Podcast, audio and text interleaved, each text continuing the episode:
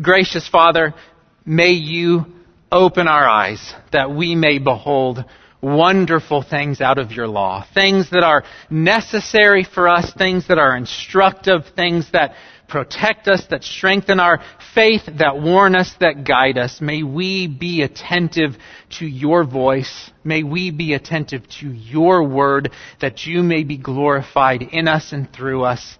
And we pray this in Jesus' good name. Amen.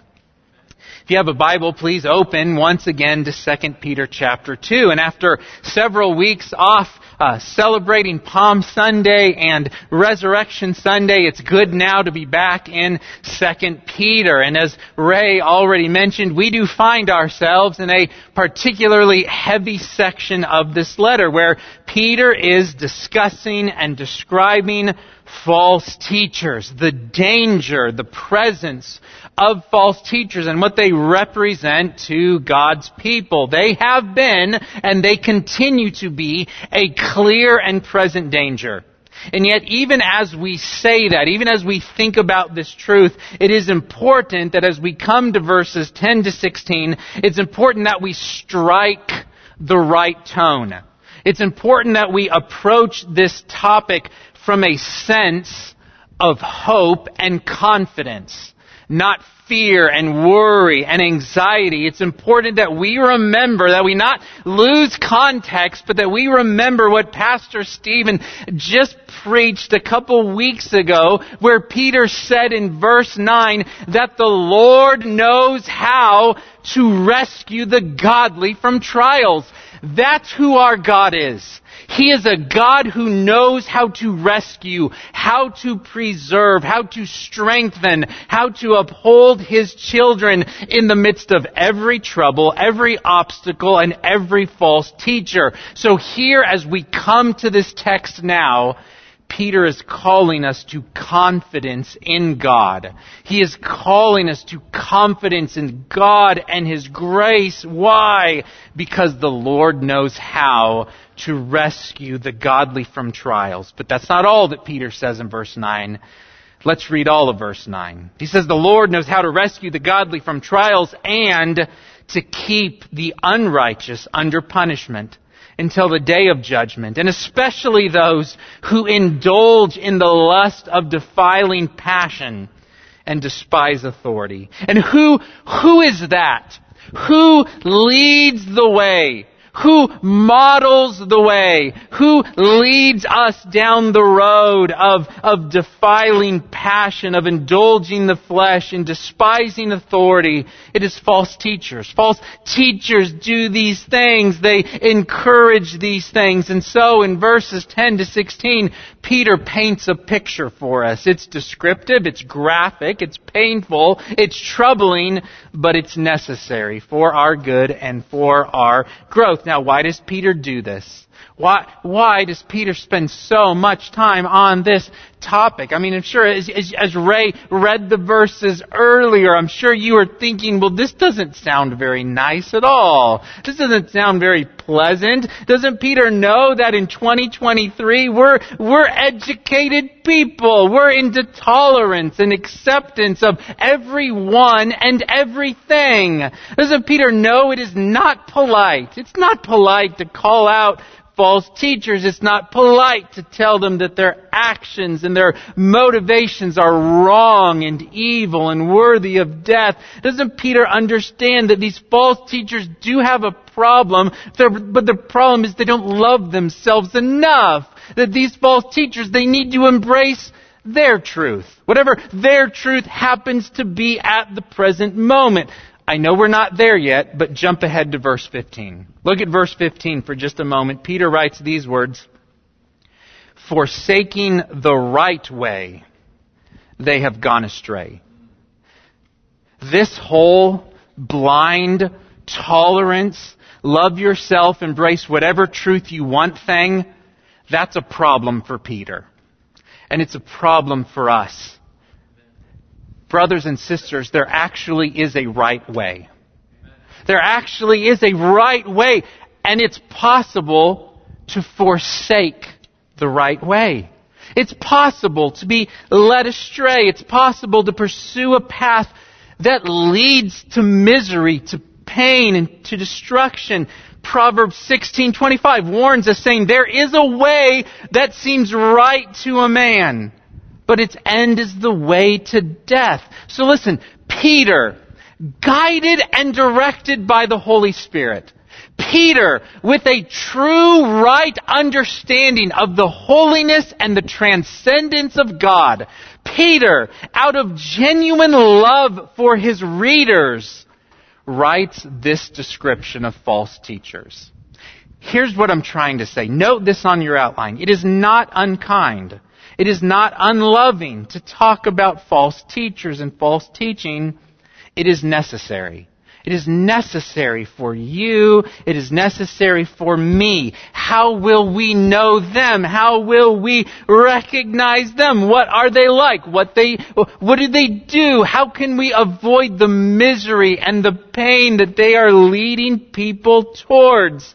Remember, it was Jesus who said in Matthew 7, Beware of false prophets who come to you in sheep's clothing, but inwardly are ravenous wolves. You will recognize them by their fruits.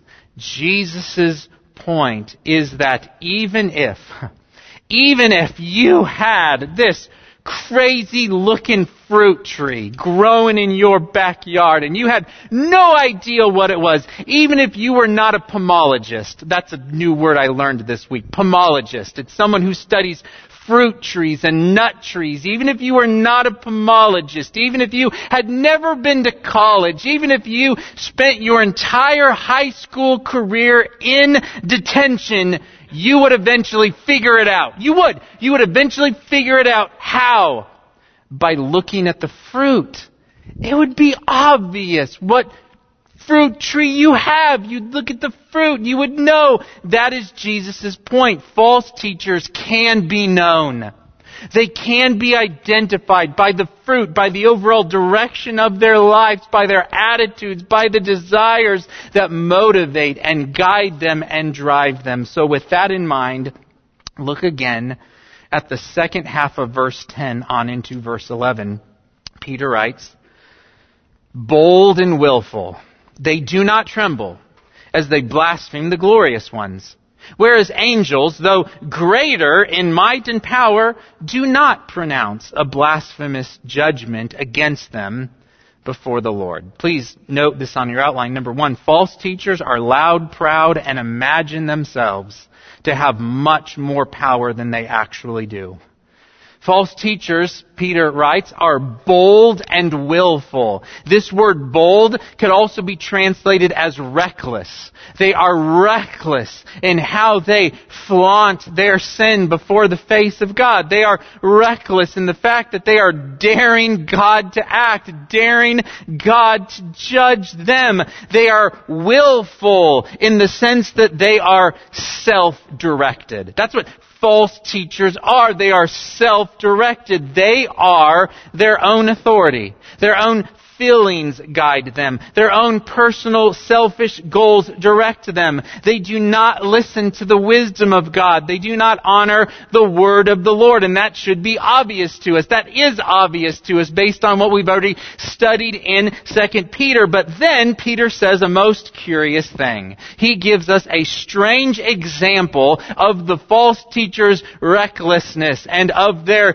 willfulness and of their puffed up arrogance. Peter describes describes how they do not tremble. They don't tremble, but they do something else instead. Peter writes, they blaspheme the glorious ones. Whereas angels, angels, though greater in might and power, do not pronounce a blasphemous judgment against them before the Lord. That's clear. Moving on to the next verse. What? What? What is this? What is, what is Peter talking about? Well, remember, remember what we've already seen. False teachers are those who claim to have great spiritual authority. False teachers claim to be perceptive.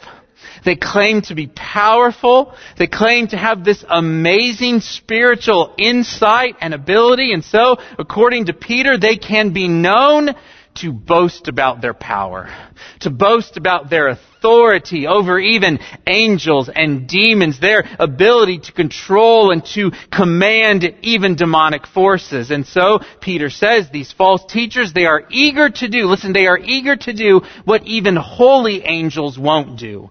Holy angels who legitimately have great power and might and authority, they do not go around talking smack about demons. They do not go around talking arrogantly towards and about demons. Do you remember in the little book of Jude, where Jude says something very similar to this. Second Peter and Jude have many similar themes and passages that they explore. Uh, explore. Jude gives us a, a very clear example of this in Jude verse 9 where Jude writes, But when the archangel Michael, contending with the devil, was disputing about the body of Moses, he, that is Michael, the strong, powerful archangel, he did not presume to pronounce a blasphemous judgment, but said to Satan, the Lord rebuke you. And then Jude says, but these people, these people referring to false teachers, these people blaspheme all that they do not understand even Michael, the, the archangel Michael, Michael talking angel to demon, talking one powerful angelic creature to another powerful demonic creature. Even Michael would not say, I curse you. I rebuke you. I command you. I have power over you. No. What did Michael say? What name did Michael submit himself to? How does Michael address the devil? The Lord rebuke you. The Lord deal with you. The Lord judge you in your arrogance, in your defiance, in your rebellion against Him. Listen, the point is, Michael knows who truly has power over the devil. And it's not him. It is the Lord. It is the Lord who rules and reigns and who will always receive glory and honor and power. Years ago, when I was on staff at Christ Community Church in Southern California, a young man stopped in one day who wanted to do a concert at our church he told me uh, that he was an up and coming Christian rap artist. And since I have nothing against Christian rap, I can enjoy some good old school DC talk with the best of them. Uh, so I, I told him I would be happy to listen to his album. I'd be happy to check out his his material. But as I started to listen to it, it was filled with song after song of him boasting about himself, boasting of his power and his accomplishments. In one song, he claimed to be a demon assassin. He's a demon assassin who walks around busting caps and demons' heads every day. And so, after much prayer, we decided not to have him come and, and do a concert at our, at our church.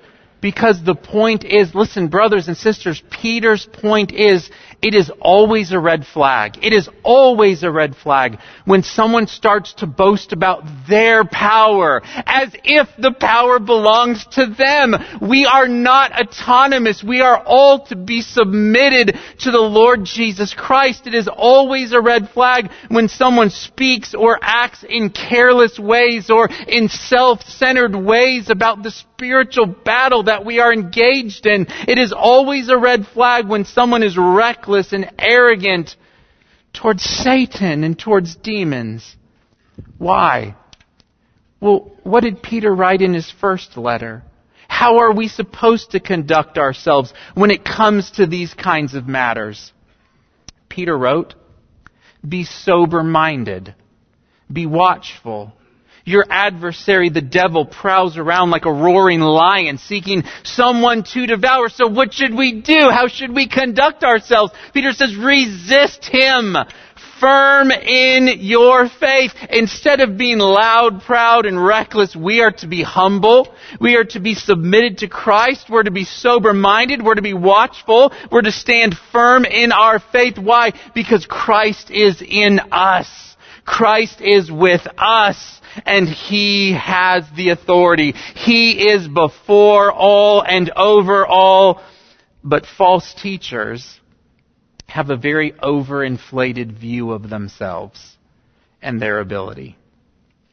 Next, look at verse 12 on into the first part of verse 13. Peter writes, But these, like irrational animals, creatures of instinct, born to be caught and destroyed, blaspheming about matters of which they are ignorant, will also be destroyed in their destruction, suffering wrong as the wage for their wrongdoing. Please note this on your outline. Number two, false teachers are beast-like in their foolishness. They are in rebellion towards their image-bearing status. They are, in fact, preparing themselves for destruction. And listen, if Peter's words sound severe and dramatic, good. They're meant to be so. The foolishness, the insanity of what these false teachers are doing, it is so extreme that Peter feels compelled to use this kind of language. False teachers, he says, are like irrational, unreasonable animals, creatures who act only by instinct. He says they are like a cow that is only good for turning into a cheeseburger. He says they are like a pig that actually improves its condition when it is killed and becomes bacon. Now, I, I know th- that seems crazy to talk like that. It seems crazy to think like that because people are not animals. People are made in the image of God. We are made and created to reflect something of God's glory, something of His ability to think, to feel, to move, to act. The entirety of the scriptures make it crystal clear that we are image bearers of God. We are created in His image and for His glory. And so for this reason, I love Psalm 8. Psalm 8, which explains our place in this world. David writes, When I look at your heavens, the work of your fingers, the moon and the stars which you have set in place, what is man?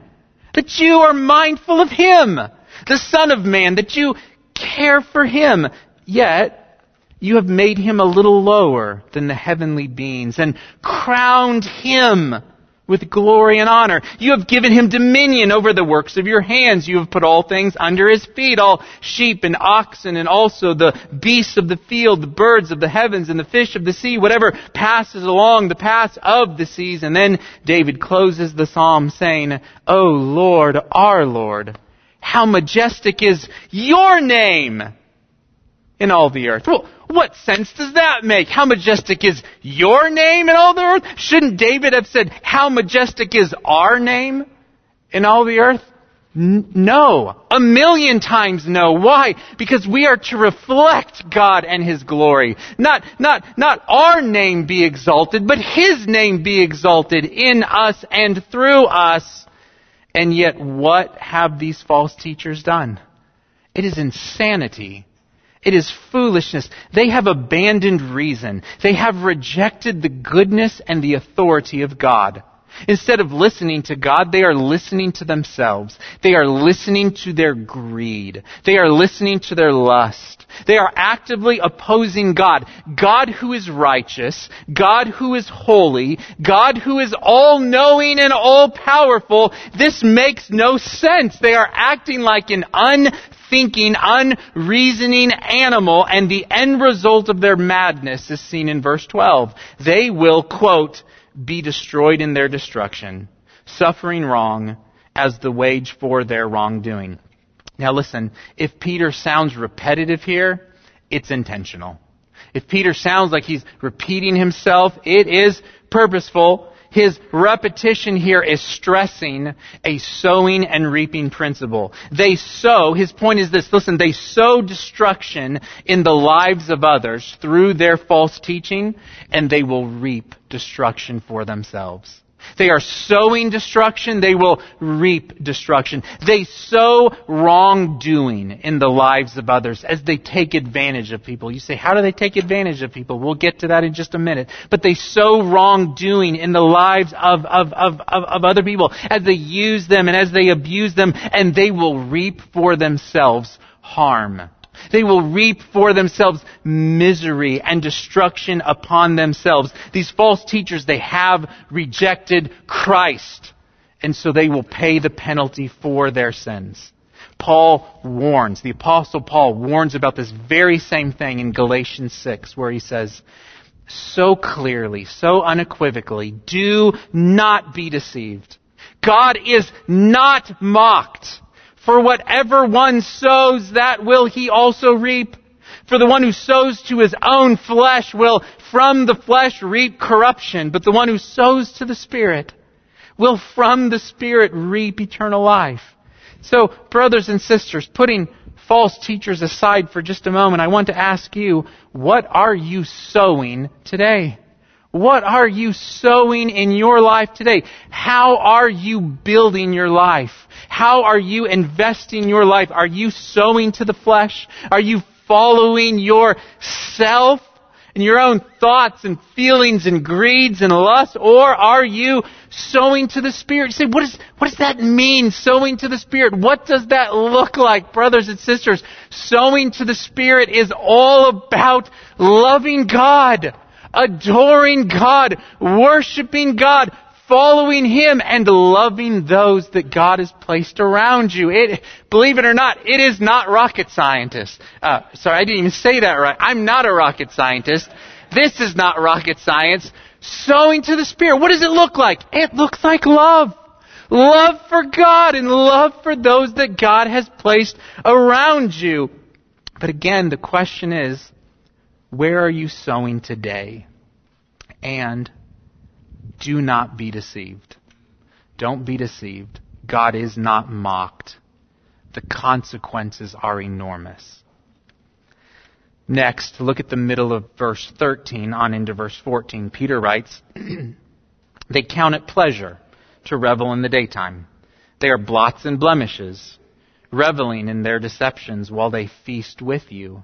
They have eyes full of adultery, insatiable for sin. They entice unsteady souls. They have hearts trained in greed, accursed children. Noted on your outline number three.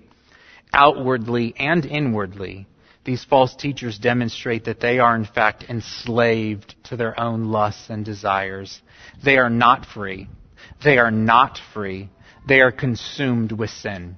They're consumed with sin. That's what Peter is showing us. These false teachers are slaves to sin, and they demonstrate that slavery to sin both inwardly and outwardly. Peter says they revel in the daytime, meaning they just seem to be partying all day and all night. Their motto is always, it's five o'clock somewhere. It is always happy hour for the false teachers. Instead of working hard, they're always interested in taking the easy way out. They think only of themselves and of their pleasure. Now listen, don't misunderstand Peter. By Peter saying that they revel in the daytime, he's not saying, I just wish they would do it at night.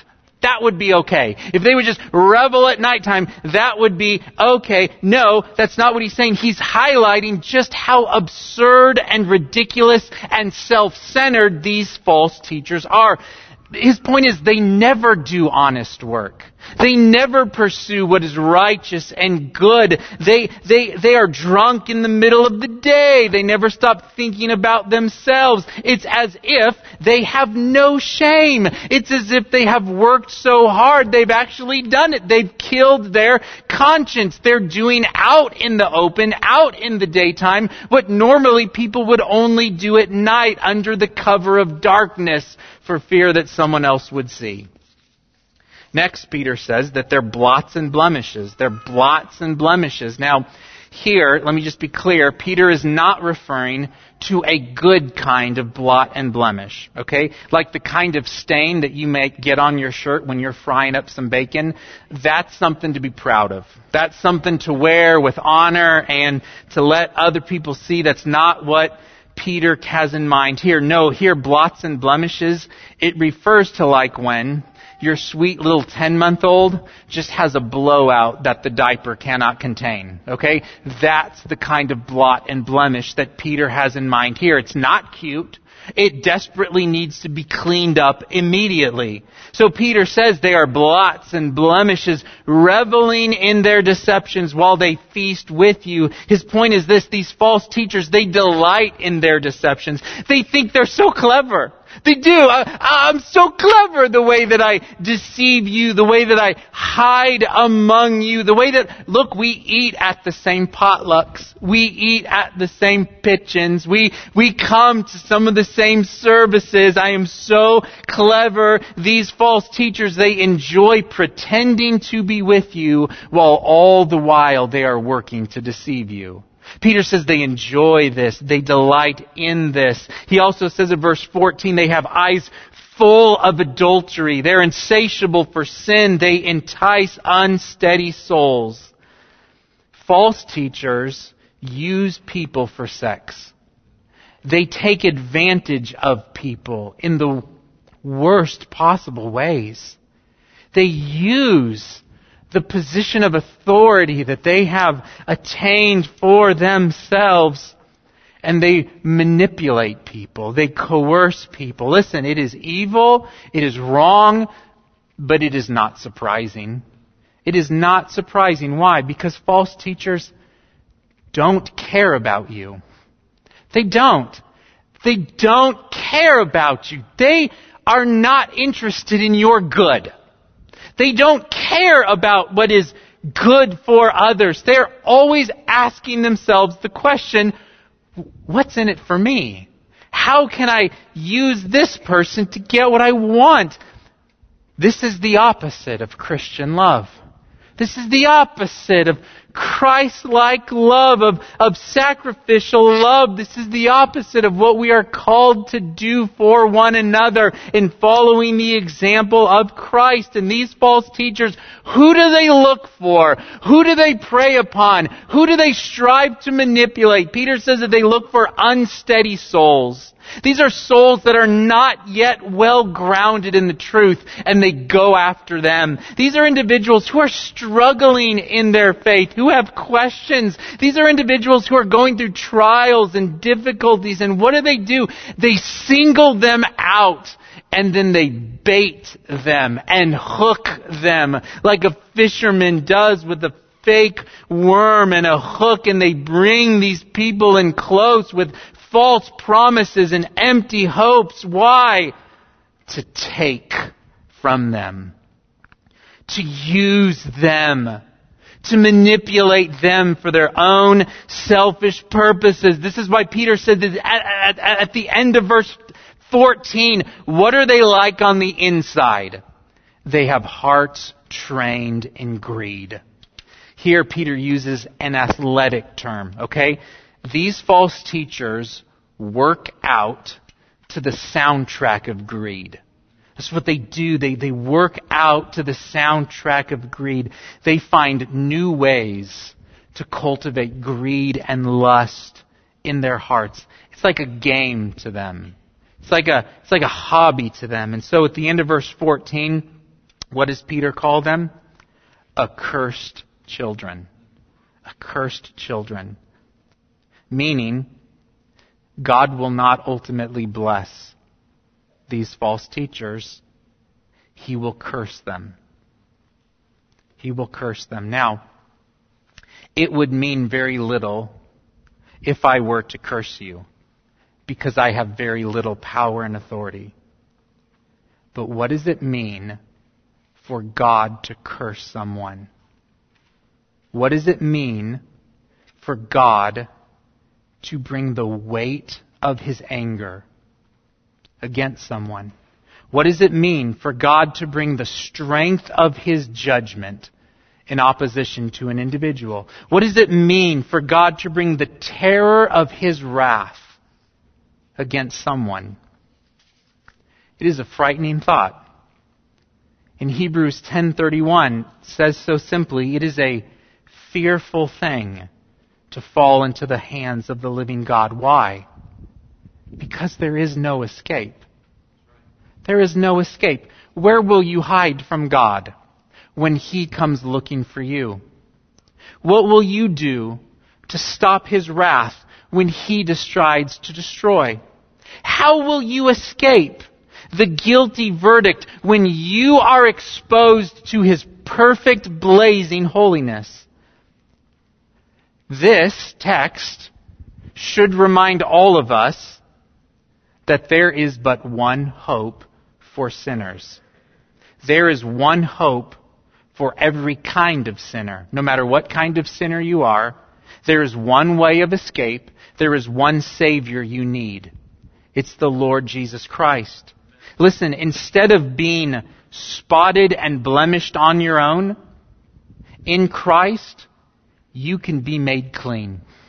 You can be made righteous. You can be forgiven of all of your sins, past, present, and future. Remember what Peter wrote in 1 Peter chapter 1 verse 18? He said, knowing that you were ransomed from the futile ways inherited from your forefathers, not with perishable things such as silver or gold, but with the precious blood of Christ, like that of a lamb without blemish, or spot. The point is, do not die as one who is foolish.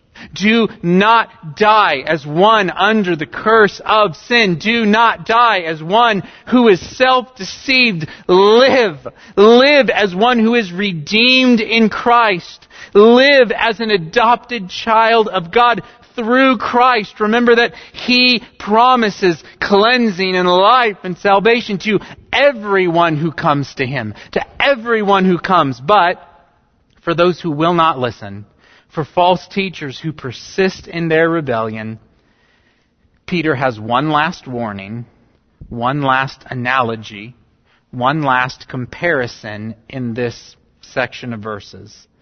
Look again at verses 15 to 16. Peter writes, Forsaking the right way, they have gone astray. They have followed the way of Balaam, the son of Beor. Now stop there for a second. So just in case you were thinking that this is a different Balaam that you know, it's not that Balaam. We're talking about this Balaam, the son of Beor, alright? So not that Balaam, this Balaam, who in Numbers 22 to 24, we read the most amazing story about. So what's so special about him? Well, read on. Peter says that he loved gain from wrongdoing, but was rebuked for his own transgression. Well, how did that happen? A speechless donkey spoke with, with human voice and restrained the prophet's madness. Please note this on your outline. This is the point. This New Testament situation involving false teachers is kind of like an Old Testament situation involving a greedy, immoral, false prophet named Balaam. Now there is something very encouraging and something very sobering about this comparison. And I promise we will get to the encouraging and the sobering parts in fast order, but first, allow me one minute to refresh your memory as to the whole Balaam saga. Who was he? Where did he come from? What did he do? Track with me for just a moment. Balaam was known as a prophet for hire. He was a man who supposedly could predict the future. He could even bring about blessings and curses upon people and things. As the children of Israel were passing through the wilderness to the promised land, it was making some of the surrounding nations uh, nervous. All right, these surrounding nations were seeing this large group of people, of the children of Israel, passing through the wilderness into the promised land, and they were getting nervous. So in Numbers chapter 22, Balak, the son of, sorry, not the son of, the king of Moab, he decides to do something about this. And he hires Balaam to come and to curse the nation of Israel.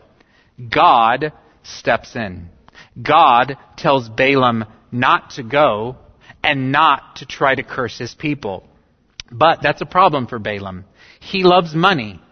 Balaam is obstinate and stubborn, so he keeps asking God, who keeps appealing to God.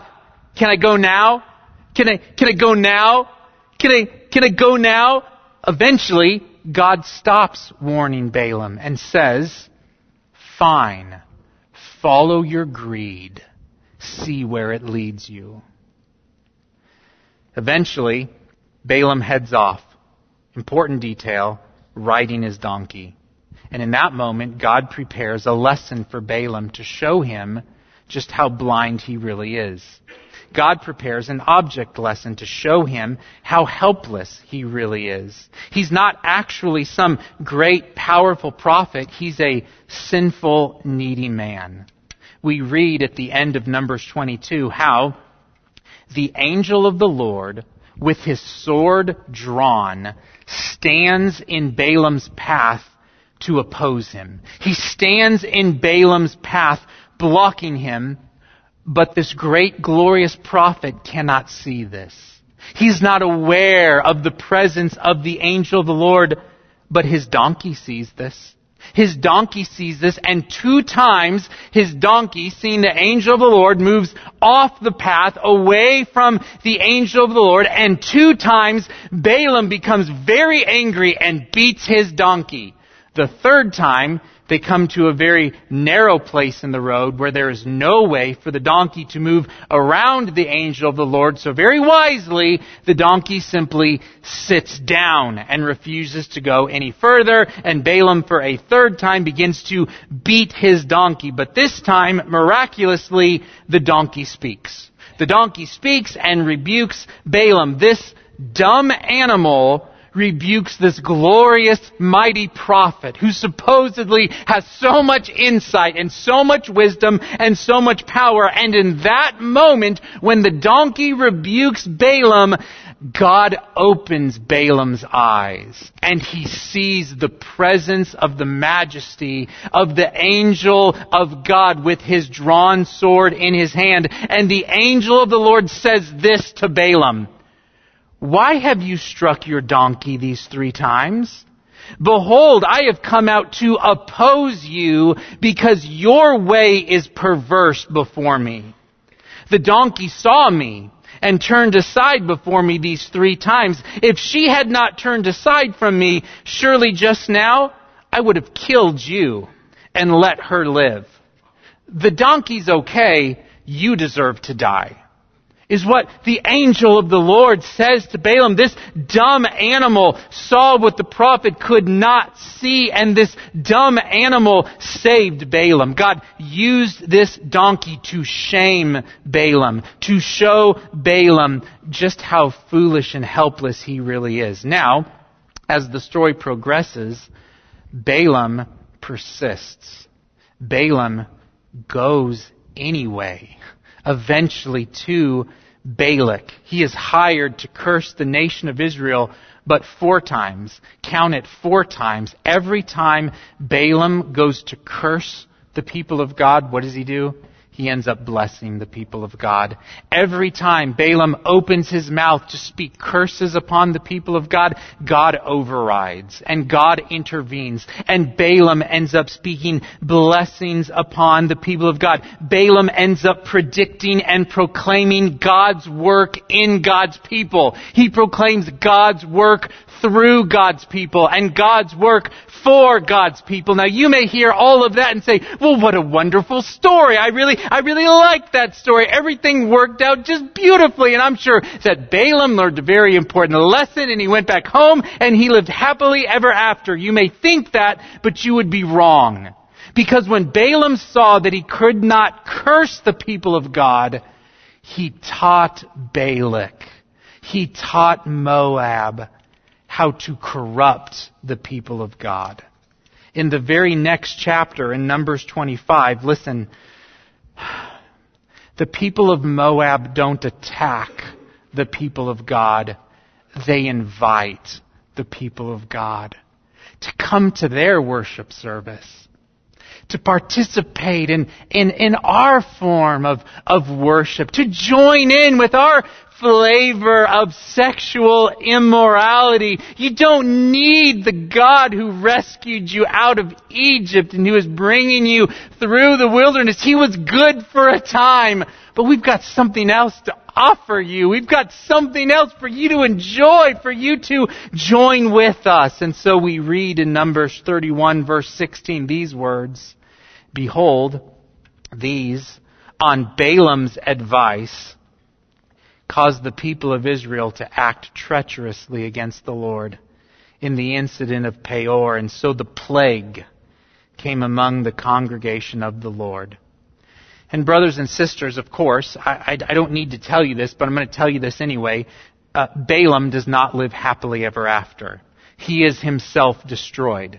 He does not succeed. He does not escape judgment. You can read about it in Numbers 31. But listen, Balaam's life does illustrate a very important point that Peter is trying to draw our attention to, and it's this. Note this on your outline. The church can never be conquered from the outside in.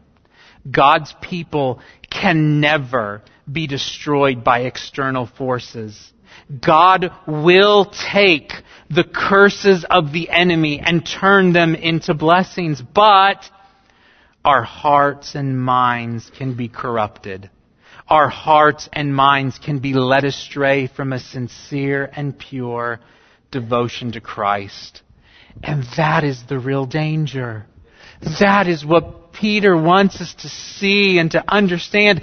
This is why Peter spends so much time showing us, helping us see the picture and the corruption of false teachers. This is why Peter spends so much time warning us that we would never listen to their counsel, that we would never follow in their footsteps. Peter spends so much time begging us to see both their present slavery and their future destruction. Why would you want anything to do with that?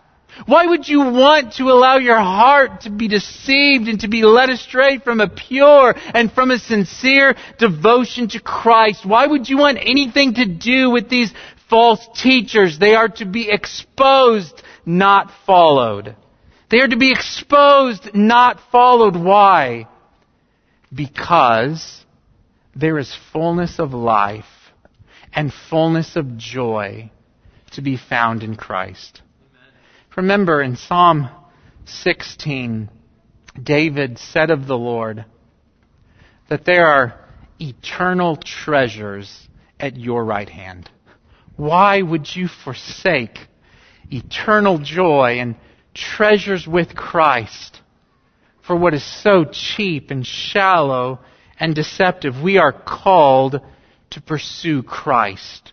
We are called to find fullness of joy and satisfaction in Him. More on that next week. Let's pray. Gracious Father, we, we humbly ask that you would instruct our hearts where we need to be instructed. We pray that we would receive rightly this warning, this text from Peter, that you inspired him to write, that we would see the slavery to sin that runs rampant throughout so much of our world that we would see the folly of it, the foolishness of it, the disastrous consequences of it, and may we run after Christ. May we truly find joy and safety and peace in Him. Lord, at your right hand, there are pleasures forevermore. Help us not to be deceived, but to see things clearly and rightly. Do this good work in us and through us and for us, and do it ultimately for your supreme glory. And we pray all this in Jesus' name. Amen.